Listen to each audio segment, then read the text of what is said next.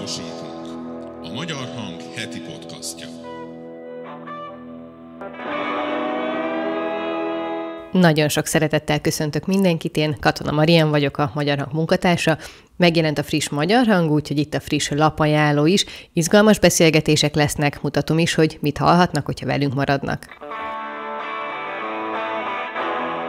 Még sosem volt olyan tragédia, ami ennyire elementáris erővel hatott volna a szerbekre, a szerbiai lakosságra. Ilyen erős fájdalmat, ilyen intenzív érzéseket még soha sehol a világon nem tapasztaltam. A gyermekvédelmi és ellátói rendszer rendkívüli túlterheltsége is oda vezethet, hogy hogy bekövetkeznek ilyen hol tragédiák, hol mulasztásból adódó halálesetek, de, de nagyon sokszor bűncselekmények is. Nevelőszülők nem egyszer alul képzelt 8 általános iskolával, vagy általános iskolai végzettségen rendelkező emberek, akik nem mindig birkoznak meg jól a feladattal. Ahogy hallhatták is, ezúttal is két kollégámmal fogok beszélgetni. Az egyikük Majlát Ronald, ő Belgrádban járta az ott nemrég lezajlott iskolai álmokfutás helyszínén, és az ott gyűjtött tapasztalatairól fog mesélni a másikuk pedig Konc Tamás, aki Erkis Kornéliával írt közösen cikket a nevelőszülői rendszerről, erről az egész hálózatról. Itt szintén tragikus az apropó, néhány hete ugyanis nagy felháborodást keltett az a hír, hogy meghalt egy nevelőszülőknél lévő két éves kisfiú. Kollégám is jön hamarosan, és elmondja, hogy mire jutottak. A célunk továbbra is az, hogy felkeltsük az érdeklődést a lapunk iránt, de pedig ez megtörtént, akkor reméljük, hogy megvásárolják a magyar hangot, és ha tetszik, akkor elő is fizetnek rá, hiszen tudják, mi addig tudjuk az újságot elkészíteni, addig tudjuk a műsorainkat csinálni, ameddig vannak olvasóink és támogatóink, nekik egyébként ezt nagyon köszönjük. És akkor nézzük is, hogy mi van az újságban. Május 12-e péntektől kapható a legfrissebb lapszámunk, a címlapon pedig Bolyár Gábor, ő a Graphisoft alapítója, és szerepel egyébként a száz leggazdagabb magyar listáján.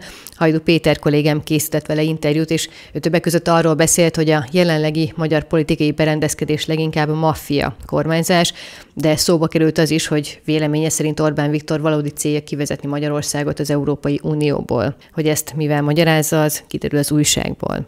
Lukács Csabának van egy nagyon érdekes beszámolója. Ő most már Kievben van, de a labba még arról írt, hogy milyen tapasztalatai voltak azon a lengyel reptéren, ahonnan most a fegyvereket és a segélyszállítmányokat is viszik Ukrajnába, illetve azon a vasútállomáson, ahonnan Kievbe indulnak a vonatok.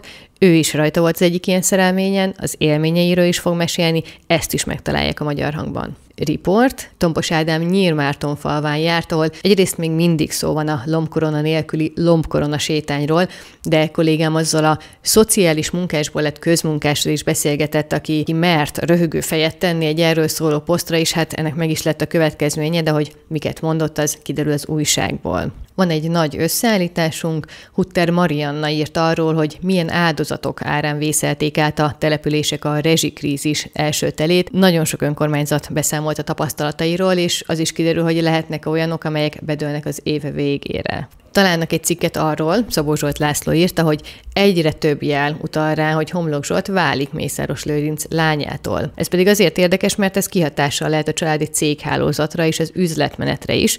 A cikket megtalálják a legfrissebb újságban, ahogyan Facsinai Kinga írását is, ő azzal foglalkozott, hogy a hazai erdőterület csak nem fele műerdő, de hogy ez pontosan mit jelent és milyen problémákat okoz, azt elolvashatják és a végére néhány publicisztika.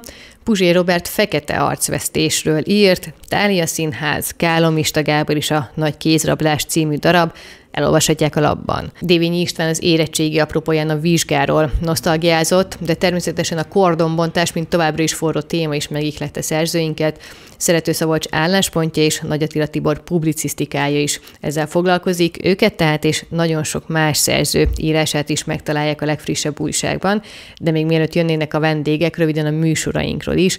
Szerető Szabolcs vendége a héten a Kompországban Stumpf András, a Válasz Online újságírója. Vele beszélgettünk a média helyzetéről, hogy csinálta már rossz interjút, és hogy szerinte ki az igazi konzervatív. A kultúrtájban nyári Krisztián volt a vendég, vele szóba kerültek a pedagógus és diák tüntetések, az, hogy mennyit olvasunk, és hogy hol nem tartja be saját törvényét a kormány. Reptérben Becsei Zsolt, az Orbán kormány egykori államtitkára beszélt arról, hogy ma messzebb vagyunk Ausztriától, mint valaha, de szóba került a Fidesz néppárti tagsága, illetve az orosz és kínai befektetések is, hogy ezek mennyire érik meg, és mennyire megbízható partnerek. A műsorok elérhetőek a Magyar Hang YouTube csatornáján, ha pedig nem akar lemaradni róluk, akkor javasoljuk, hogy iratkozzon fel a csatornánkra, és értesítést is kérhet minden műsorunkról. És akkor ennyi promó után jöjjenek a vendégek. És akkor kezdjük is a műsort. Itt van velem kollégám Majlát Ronald. Szia, köszönöm, hogy eljöttél. Köszöntöm a hallgatókat. Nagyon izgalmas helyszínen jártál az elmúlt napokban, Szerbiában, Belgrádban, hiszen ott komoly tragédiák történtek. Kérlek, erről mesélj egy kicsit. Bizonyára mindenki értesült arról, hogy nem régiben Belgrádban, egész pontosan Vrácsáron, a Vladislav Ribnikár általános iskolában egy 13 éves gyerek tömeggyilkosságot rendezett. Először megölte az iskolaőrt, majd nyolc iskolás társával végzett, majd rögtön a következő napon Mladenovacon egy 21 éves fiatalember kezdett öldöklésbe, összesen nyolc embert gyilkolt meg, és ez a két tragédia talán főleg a közelsége miatt rendkívül megrázta egész Szerbiát, talán még sosem volt olyan tragédia, ami ennyire elementáris erővel hatott volna a szerbekre, a szerbiai lakosságra. Ezért utaztam el Belgrádba, az iskolához is elmentem, hogy rákérdezek a helyiektől, illetve szakértőktől, hogy hogyan is történhetett mindez meg, illetve hogy milyen hatása lesz ennek a jövőben a szerb társadalomra. Igen, azt tudni kell, hogyha valaki a hang.hu-t olvassa, ott már írtál egyébként erről a témáról, és akkor a legfrissebb lapszámba is. Ugye olvashatnak tőled az olvasók egy riportot erről. Fontos eset, és a hangsúlyt is itt az iskolai lövöldözésre kell helyezni. Annál is inkább, mert a, ha az ember Belgrádban jár, Szerbiában jár, akkor mindenki erről a témáról beszél. Nagyon sokszor kérdeztek most az elmúlt napokban, hogy mégis hogyan hatott ez a szerbekre, mihez tudnám hasonlítani. Én a legtöbbször azt válaszoltam, hogy én Magyarországon még olyan tragédiáról, olyan gyilkosságról nem tudok, amelyik ennyire megrázta volna a magyar társadalmat, mint a mostani a szerbiai társadalmat. Valószínűleg ennek a fő oka egyébként az, hogy ez egy egészen speciális helyzet, ami most előállt, ugyanis amikor valamilyen brutális gyilkosság történik, a legtöbbször van egy olyan elkövető, akit meg lehet nevezni, mint, mint bűnös, mint a gonosz, mint aki az egyetlen felelőse az esetnek. Most pedig mégis érzi itt a többség, hogy itt nem erről van szó, itt egy sokkal szélesebb problémakörrel kell szembenézni, ez pedig társadalmi.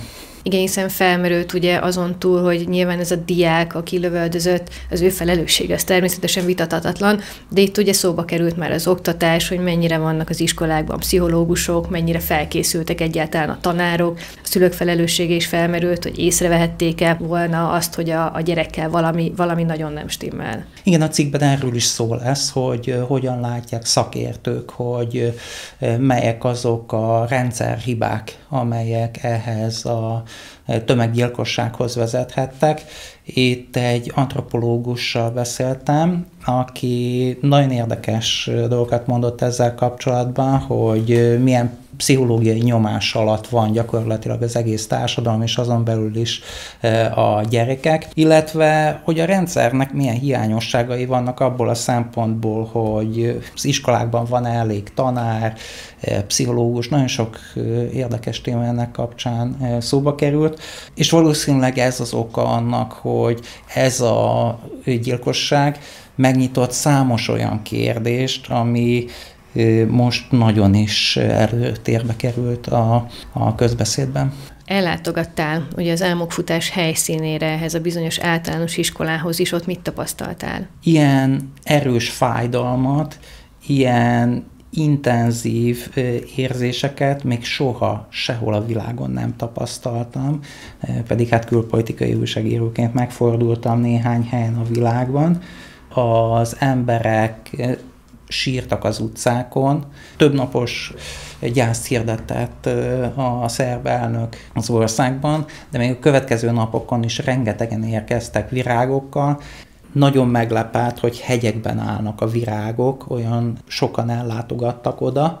Döbbenetes volt azt látni, hogy mennyi síró ember volt, akik szemmel láthatóan még a, még a járókelők is és könnyezni kezdtek már önmagában a környék láttán. A az iskola bejáratánál most rendőr állt. Az elején úgy gondoltam, hogy csak a helyzetnek szól ez, hogy csak ennél az iskolánál van most ott a rendőrség, valójában az országban minden iskolához rendőrt rendeltek ki ezekben a napokban, ami természetesen nem fogja megváltoztatni itt a kiindulási problémát, de az látszott nagyon erősen, hogy szerb lakosság ezt, ezt egyszerűen nem tudja még mindig felfogni, és pláne nem feldolgozni. Most ugye, amiről beszélt, azok leginkább érzelmek, amit videón nehéz megmutatni, de egyébként a Magyar Hang Facebook oldalán vagy egy videónk, amit te készítettél, ami az iskolának a kerítését mutatja, és amit mondtál is, hogy, hogy tényleg hegyekben állnak a, a virágok, a, a mécsesek. Ezt mindenki megnézheti. Nyilván az érzelmek azok inkább itt jönnek át, amikor, amikor valaki beszél is róla, és megéli, hogy, hogy pontosan milyen volt. Habár már említetted, hogy kétséges, hogy ez a mostani két tragédia bármifajta változást elindít-e, de te mit tapasztalsz, hogy van -e erre lehetőség, hogy mondjuk a biztonság nagyobb legyen? A szerb már is meghozott számos olyan intézkedést, amelyek elsősorban a fegyvertartás korlátozására irányulnak. Ezeknek bizonyosan lesz hatásuk hosszabb távon. A probléma elsősorban abból áll, hogy itt olyan társadalmi kérdések megoldására is szükség lenne, amelyek nem korlátozódnak Szerbiára. Gondolok itt elsősorban tévéből áradó erőszakos tartalomra, interneten, a közösségi oldalakon, szabályok teljes hiánya. Ugyanide tartozik az is, hogy az egész régióban nem megoldott az oktatás kérdése, arról nem is beszélve, hogy a gyermekpszichológusok bevonása az oktatási rendszerbe. Úgyhogy amit rövid távon biztosan el lehet érni, hogy kevesebb fegyver lesz, nehezebben fognak hozzájutni eh, emberek, és így gyerekek is fegyverekhez. Azonban ez utóbbi problémák megoldására itt nem csak évek, hanem talán évtizedek kellenének. Ezt pedig meglátjuk, hogy mennyire történnek majd tényleg valós lépések. A hang.hu-n mindesre több cikkben foglalkoztunk már ennek az egésznek a, igazából a lelki hátterével. Te is írtál cikket, illetve Grimbalás kollégánk is írt cikket. A legfrissebb magyar hangban pedig tehát a Belgrádból riport, az álmokfutás helyszínéről, az iskoláról többekkel is beszéltél, ezt mind elolvashatják az olvasók. Ronald, köszönöm szépen, hogy elmondtad ezeket. Köszönöm szépen. És akkor folytatjuk is a műsort. Konc Tamás ül itt mellettem. Szia, köszönöm, hogy eljöttél.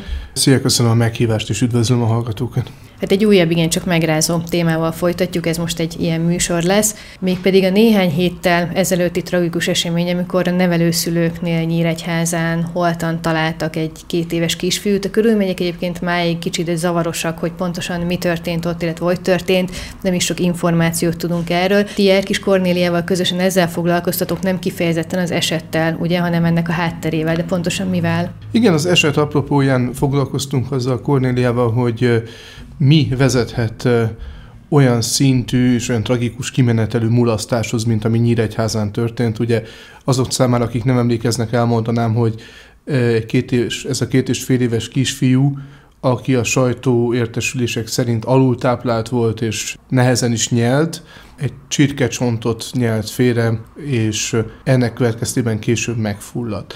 És az ő hivatásos nevelő anyja, sokkot kapott, pánikba esett, és ahelyett, hogy a mentőket értesítette volna, a kisfiú holtestét és a, a gyerek másfél éves húgát magával vitte egy autóval, és két napig vitte jobbra-balra őket. Én ezt tudni kell, hogy tehát, hogy ők olyan szülők voltak, és ez a nő is olyan a nő volt, aki nem a saját gyermekét nevelte, hanem mástól kiemelt, vagy mástól az állam által elvett gyereket. Igen, tehát foglalkozásszerűen nevelte a két hozzájuk adott gyermeket.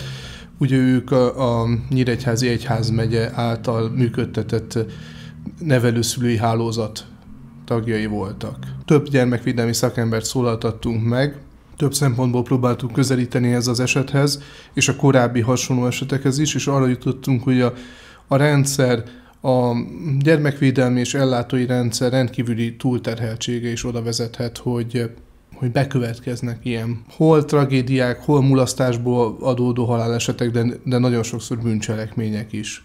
Ez egy egész oldalas cikk, és mondta te is, hogy többekkel beszéltetek, kikkel sikerült? Megszólaltattuk például Báló Otíliát, a Fészek Gyermekvédelmi Egyesület igazgatóját. A Fészeknek is van nevelőszülői hálózata, amit a Magyar Baptista Egyház segítségével működtet. Azt érdemes tudni, hogy Magyarországon ma 22, ha jól emlékszem, 22 nevelőszülői hálózat van, és ezeknek talán a 98%-a egyházi fenntartásban működik. Az évek folyamán ugyanis az állami és civil szektorból is átkerültek egyházi fenntartásba. Otiliának meglehetősen nagy tapasztalata van a gyermekvédelem terén, a nevelőszülői hálózatokról is sokat tudott mesélni. Ő beszélt arról, hogy a hálózat túlterhelt, a mintegy 5000 hivatásos nevelőszülő vagy nevelőszülői család papírforma szerint ugyan kap segítséget, de ez vagy néha késve érkezik, és néha esetleg nem is érkezik meg. Ez az 5000 nevelőszülői család több mint 16 ezer gyermeket nevel ma Magyarországon. Ez azt jelenti, hogy átlagosan több mint három gyerek esik rájuk, de jellemző az is, hogy egy-egy család 5-6 gyermeket nevel. Ez főként a leszakadó településeken, a hátrányosabb helyzetű településeken jellemző, ahol nincs is nagyon más bevételi forrás adott esetben. Ez egyik családtag dolgozik teljes állásban, míg a másik családtag gyermeket nevel, tehát bevételi forrásként is tekintenek a nevelőszülői munkára. Ezek a, a szülők, nevelőszülők nem egyszer alul képzelt 8 általános iskolával, vagy általános iskolai végzettségen rendelkező emberek, akik nem mindig birkoznak meg jól a feladattal. Igen, pont erre akartam rákérdezni, hogy mert a sajtóban felmerültek erről hírek, meg akárhányszor ilyen tragikus esemény, vagy csak ehhez hasonló tragikus esemény történik, akkor, akkor rendre előkerül, hogy van a kiválasztás szempontjai rendben vannak-e, tehát hogy valóban megfelelő emberek kapják-e a gyerekeket, hogy ők neveljék. Ezzel sikerült a cikkben foglalkozni. Igen, általános protokoll vonatkozik arra, hogy hogyan lehet valaki nevelőszülő, milyen felkészítés és tanfolyamok után léphet erre a pályára. Érdemes tudni, hogy egy 60 órás felkészítés előzi meg azt, hogy valaki, valakihez egyáltalán gyerekek kerülhessenek. 60 óra azért nem tűnik annyira soknak, hogyha egy gyerek neveléséről van szó. Valóban nem, és ezen az sem segít, hogy a 60 óra után két éven belül még 500 órát kell teljesíteniük, tehát képzést. Én úgy tudom, hogy ebben a 60 órás felkészítésben vannak szituációs játékok, gyakorlati tanácsadás, és persze pszichológiai felmérés is megelőzi azt, hogy valaki nevelőszülő lehessen. Ugyanígy vizsgálják az egészségügyi alkalmasságot, azt is, hogy valaki megfelelő körülmények között él, és az is szempont, hogy van egy gyermek, vérszerinti gyermek náluk, Egyébként a maximum az a saját gyermekek, vérszerinti gyermekekkel együtt hat gyerek lehet egy nevelőszülői családban. Alapvetően Magyarországon sok olyan terület van, ahol legalábbis már, ahol nagyon nehéz megszólalót találni, mert az emberek egyszerűen akár a politikai színezet miatt, akár rengeteg más téma miatt egyszerűen félnek ö, nyilatkozni, pláne névvel. Nem tudom, hogy a nevelőszülői hálózat ez, ez, ez mennyire terhelt ezzel a problémával, hogy mondjuk nevelőszülőkkel sikerült-e beszélnetek? Igen, sikerült beszélnünk, és szembesültünk is azzal, hogy, hogy sok más területen a magyar közéletben itt is félnek névvel és arccal megmutatkozni a nyilatkozók. Erkis Kornélia egy olyan nevelőszülőt tudott elérni, aki először álnévvel vállalta volna, hogy nyilatkozik lapunknak, de még később ezt a nyilatkozatot is visszavonta. Nekem sikerült elérnem egy olyan Pest megyében dolgozó nevelő szülőt, aki egyben tréner is, tehát felkészíti a hozzáforduló kezdő nevelőszülőket, de ő is csak megváltoztatott névvel járult hozzá ahhoz, hogy nyilatkozzon lapunknak. Ez azért is történt így, mert már voltak rossz tapasztalatai, amikor a Nyíregyházi eset kapcsán Facebookon mert valamiféle véleményt nyilvánítani, akkor utána fenyegető üzeneteket kapott. A cikkünkből az is kiderül, hogy hogyan élnek vissza adott esetben a nevel gyerekek a gyermekvédelmi jelzőrendszer érzékenységével, és milyen súlyos következményei lehetnek ennek a családokra nézve, a nevelőszülői családokra nézve. Azt is megtudhatjuk, hogy milyen egy olyan gyermeket családba fogadni, aki sokszorosan traumatizáltan érkezik a, a vérszerinti szülőktől, és aki igaziból senkiben nem bízik. A legfrissebb magyar hangban, tehát itt az imént felvetettekre is megtalálják a válaszokat, illetve Konc Tamás és Erkis Kornélia cikkéből kiderül az is, hogy milyen nehézségei vannak ennek az egész nevelőszülői hálózatnak. Tamás, köszönöm szépen, hogy itt voltál és elmondtad ezeket. Köszönöm én is a beszélgetést. Bízom benne, hogy érdekesnek találtak a beszélgetéseket, és kíváncsiak lettek a cikkekre is. Ezeket elolvashatják a május 12-e péntektől kapható legfrissebb magyar hangban, amelynek a címlapján talált Bolyár Gábor van, és még csak arra kérem önöket, hogy amennyiben nem akarnak lemaradni a műsorainkról, akkor iratkozzanak fel a YouTube csatornánkra, lájkoljanak minket a Facebookon, kövessenek minket Instagramon, van egy hírlevelünk, arra is feliratkozhatnak, és hát olvassák a hang.hu oldalt. Én kollégáim nevében köszönöm a figyelmüket, találkozzunk a jövő héten is.